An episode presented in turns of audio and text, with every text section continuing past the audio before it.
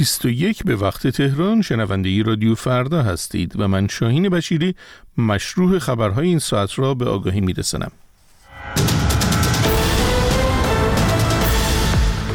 آمریکا و بریتانیا در اقدامی مشترک جانشین فرمانده نیروی قدس سپاه پاسداران را تحریم کردند.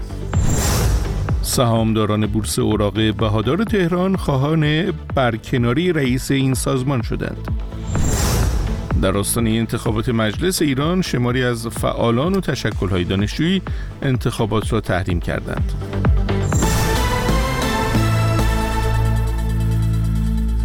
آمریکا و بریتانیا روز سهشنبه در اقدامی مشترک اعلام کردند که محمد رضا فلاح زاده جانشین فرمانده نیروی قدس سپاه پاسداران را در فهرست تحریم‌های خود قرار دادند.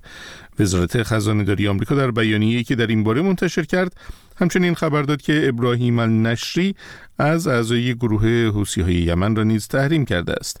در فهرست تحریم های روز سهشنبه وزارت خزانه داری آمریکا یک کشتی نیز قرار دارد که بیش از 100 میلیون دلار کالای ایرانی را به شرکت های چینی حمل کرده بود. در فهرست تحریم های همزمان بریتانیا نیز نام یگان 190, یگان 6000 و یگان 340 نیروی قدس سپاه پاسداران قرار گرفته است. شماری از سهامداران زیان دیده بورس اوراق بهادار روز سهشنبه مقابل ساختمان سازمان بورس در تهران تجمع اعتراضی برگزار کردند و از جمله خواستار برکناری رئیس این سازمان شدند. 8 اسفند 402 اعتراض سهامداران به وضعیت اسفناک بازار بورس. عشقی بی کفایت استعفا استعفا عشقی بی کفایت استعفا استعفا شاخص کل بورس اوراق بهادار تهران روز دوشنبه در ادامه روند کاهشی روزهای اخیرش به رقم دو میلیون و واحد رسید. در معاملات دو هفته اخیر بازار سهام ریزش بیش از 50 هزار واحدی شاخص کل و خروج بیش از 3400 میلیارد تومان سرمایه حقیقی را تجربه کرده است. مجید عشقی که پیشتر قایم مقام شرکت بورس کالای ایران بود از مهر ماه 1400 به عنوان رئیس سازمان بورس و اوراق بهادار انتخاب شده است.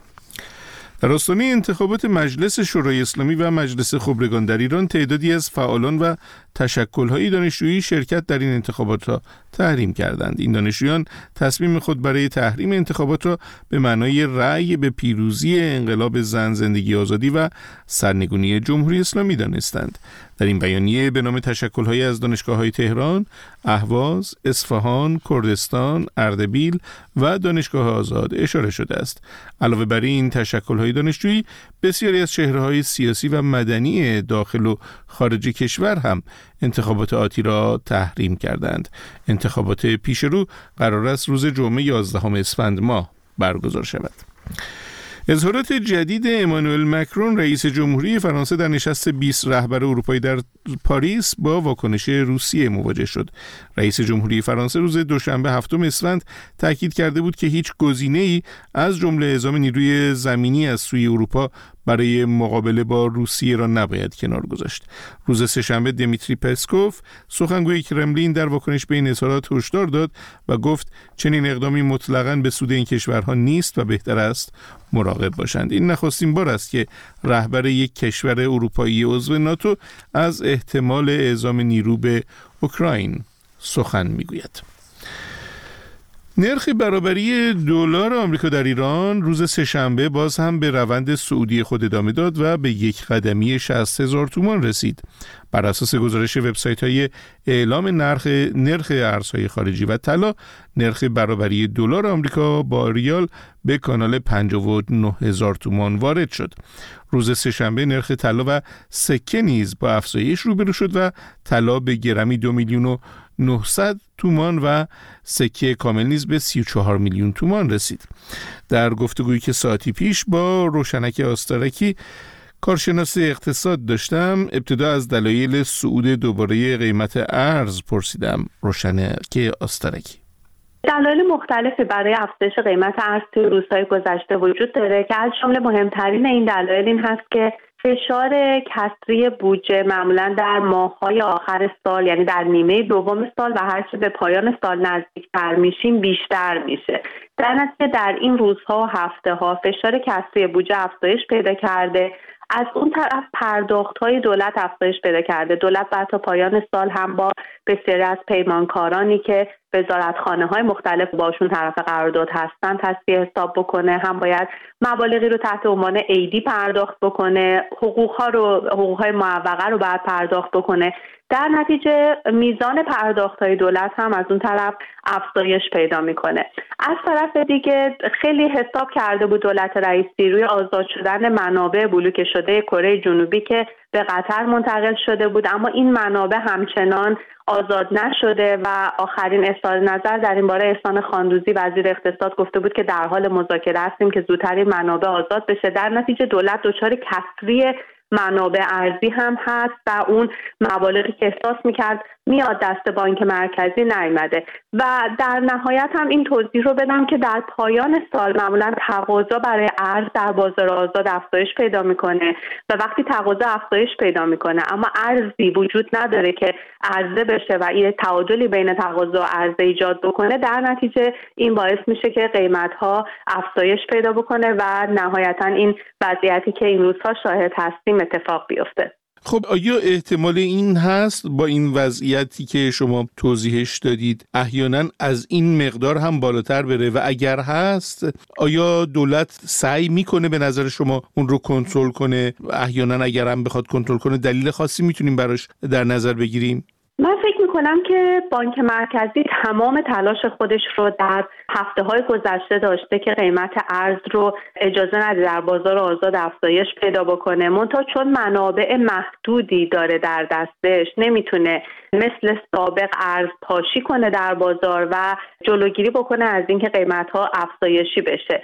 علت این سیاست هم که به هر حال درش شکست خورده این هست که مهمترینش انتخابات مجلس شورای اسلامی هست که قرار جمعه این هفته برگزار بشه چون تلاششون این بود که وضعیت اقتصادی رو پیش از انتخابات وضعیت اقتصادی کنترل شده نشون بدن. منتها حالا از یک طرف قیمت ها در بازار ارز و طلا افزایش پیدا کرده. از یک طرف می‌بینیم بازار بورس با یه ریزش شدیدی روبرو شده در روزهای گذشته و از طرف دیگه فشارهای معیشتی و تورم در بخش مواد غذایی و اجاره بهای مسکن هم بسیار بالا رفته.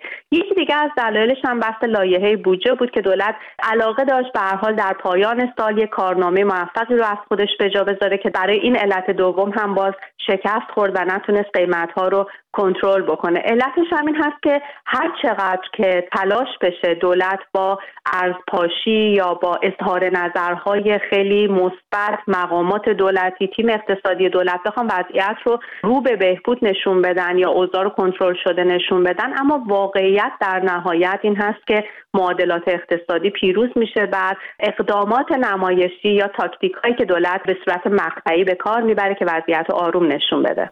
گفتگویی بود با روشنک آسترکی اما روزنامه اعتماد روز سهشنبه در گزارشی جزئیات جدیدی از زندگی و چگونگی به قتل رسیدن پاکبان جوانی که گفته می شود روز بیستم بهمن هنگام کار به پایین از پل نیایش پرت شده است منتشر کرده. در روزهای گذشته مقامات ایران از ارائه اطلاعات در مورد هویت این پاکبان امتناع کردند جزئیات بیشتر از مهران کریمی. پنهانکاری در مورد هویت پاکبان جوانی که بامداد روز 20 بهمن ماه سال جاری به قتل رسید همچنان از سوی مقامات ایران ادامه دارد. روزنامه همشهری وابسته به شهرداری تهران از قتل یک پاکبان شهرداری حوالی پل نیایش تهران خبر داد و نوشت بامداد 20 بهمن پسر جوانی یک پاکبان شهرداری تهران را از بالای پل نیایش به پایین پرت کرده. چون فکر می‌کرده مقتول قصد اهانت به پرچمهایی را دارد که به مناسبت 22 بهمن برافراشته شده بود. پاکبان جان باخته و حتی چند خودرو نیز زیر پل جسدش را زیر گرفتند روزنامه اعتماد روز سهشنبه در گزارش جدید خود در این باره این قتل را فجیع و دردناک توصیف کرده. و بدون اشاره به ملیت مقتول تایید کرد که او از اتباع کشورهای همسایه ایران بوده و الیاس محمدی نام دارد. این روزنامه همچنین نوشته که قاتل بعد از پرت شدن پاکمان به پایین از پل نیویش بدون اینکه پشت سرش را هم نگاه کند سوار ماشینش می شود و فرار می کند یکی از افراد نزدیک به این پاکمان به اعتماد گفته الیاس حدودا 19 سالش بود و دو سه سالی می‌شد که از یکی از کشورهای همسایه به ایران اومده بود. بچه آخر خانوادهشون بود. حمید برادر بزرگترش متأهل بود و یه مدتی در میوه فروشی کار می‌کرد که الیاس توش مشغول بود. دو سه سال پیش میره به کشورشون و الیاس رو با خودش به ایران میاره و بعد از اینکه الیاس رو به جای خودش توی اون فروشی گذاشت، رفت و به کارگری ساختمون مشغول شد. الیاس کارگر شهرداری هم بود و شبها دیواره های روگذر اتوبان ها رو نظافت می‌کرد و بعد از پایان کارش هم سمت میدان نور در کانکس شهرداری میخوابید. دو شب قبل از اینکه به قتل برسه، سمت پل سید خندان وقتی مشغول نظافت دیوارهای روگذر اتوبان بوده پاش روی نردبان لیز می‌خوره و تعادلش به هم می‌خوره. دو شب بعدم که دیگه اون اتفاق افتاد و اون پسر جوون الیاس رو از بالای پل نیایش به پایین پرت می‌کنه. چند روز بعد از اینکه الیاس به قتل رسید برادرش جنازهش رو از پزشک قانونی تحویل گرفت تا به کشور خودشون ببره و به خاک بسپاره. با گذشت نزدیک به دو هفته از این اتفاق هنوز مقامات ایران در مورد هویت مقتول پنهانکاری می‌کنن. این پاسخ علیرضا زاکانی شهردار تهران در حاشیه نشست شورای شهر هفته گذشته به یکی از خبرنگاران در این باره است. هم پیگیری کردیم هم داریم پیگیری می‌کنیم. اما اینکه ابعاد و جزئیاتش چیه دیگه این خارج از حوزه اختیارات من ما وظیفه داریم تا انتقاد بریم پیگیری کنیم. روزنامه اعتماد در گزارش خود تلویحا به محدودیت های اعمال شده از سوی نهادهای امنیتی در مورد پوشش این خبر اشاره کرده. در روزهای گذشته شماری از رسانه های فارسی زبان الیاس محمدی را اهل کشور افغانستان معرفی کردند. اما رادیو فردا به طور مستقل نمی‌تواند آن را تایید کند. در گزارش اخیر اعتماد آمده که در حال حاضر حقوق پاکبانان تقریبا ماهی 9 میلیون تومان است و تمام کارگران شهرداری باید بیمه شوند. ولی اگر ایرانی نباشند و از اتباع باشند نمی‌توانند بیمه شوند. این روزنامه اضافه کرده که اکثر کارگران غیر ایرانی وقتی برایشان اتفاقی میافتد نمی‌توانند موضوع را پیگیر شوند چون هیچ هویتی ندارند. گفتگو در واقع گزارشی بود از مهران کریمی اما هفتاد سال پس از قرار گرفتن اولین ماهواره در مدار زمین تعداد این ماهواره ها و به طبع آن زباله های فضایی به قدر زیاد شده که بسیاری به دنبال راه حلی برای آن میگردند. حالا یک شرکت ژاپنی می‌گوید که شاید بتوان این زباله ها را با کمک لیزر منهدم کرد. اردشیر طیبی گزارش می‌دهد. یک استارتاپ ژاپنی قصد دارد لیزرهایی که برای همجوشی هسته‌ای تولید می‌کند را به سمت زباله های فضایی مدار زمین در آسمان هدف بگیرد تا آزمایش کند آیا می توان با این روش زباله ها را از مدار زمین دور کرد یا خیر. در حال حاضر میلیون ها تکه زباله فضایی حاصل از قطعاتی که انسان به فضا فرستاده و بازیابی نکرده به دور زمین میچرخند و از آنجا که برخی از این زباله ها با سرعتی حدود 29 هزار کیلومتر در ساعت در حرکتند یک برخورد کوچک با آنان می تواند به فضاپیماهای عملیاتی آسیبی جدی وارد کند.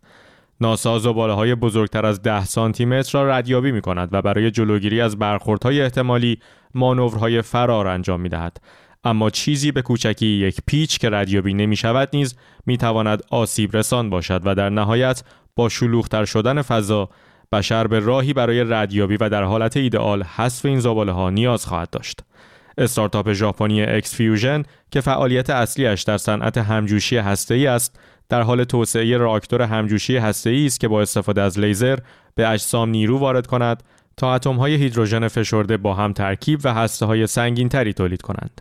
این استارتاپ اکنون با یک شرکت استرالیایی به نام EOS Space Systems که های فضایی را ردیابی می‌کند در حال همکاری است تا راه حل‌های نوآورانه برای مشکل های فضایی ارائه کنند.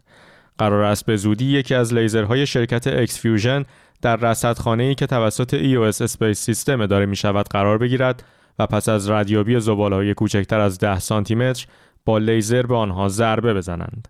مدیران این پروژه امیدوارند با این کار سرعت حرکت این زباله ها کاهش پیدا کند و در نهایت در جو زمین سقوط کنند. در حال حاضر بیش از 8300 ماهواره در مدار زمین در گردشند و پیش بینی می شود که تعداد بسیاری دیگر نیز در آینده نزدیک به آنها اضافه شوند و در نهایت تا سال 2030 حدود 478 هزار ماهواره در مدار زمین باشد.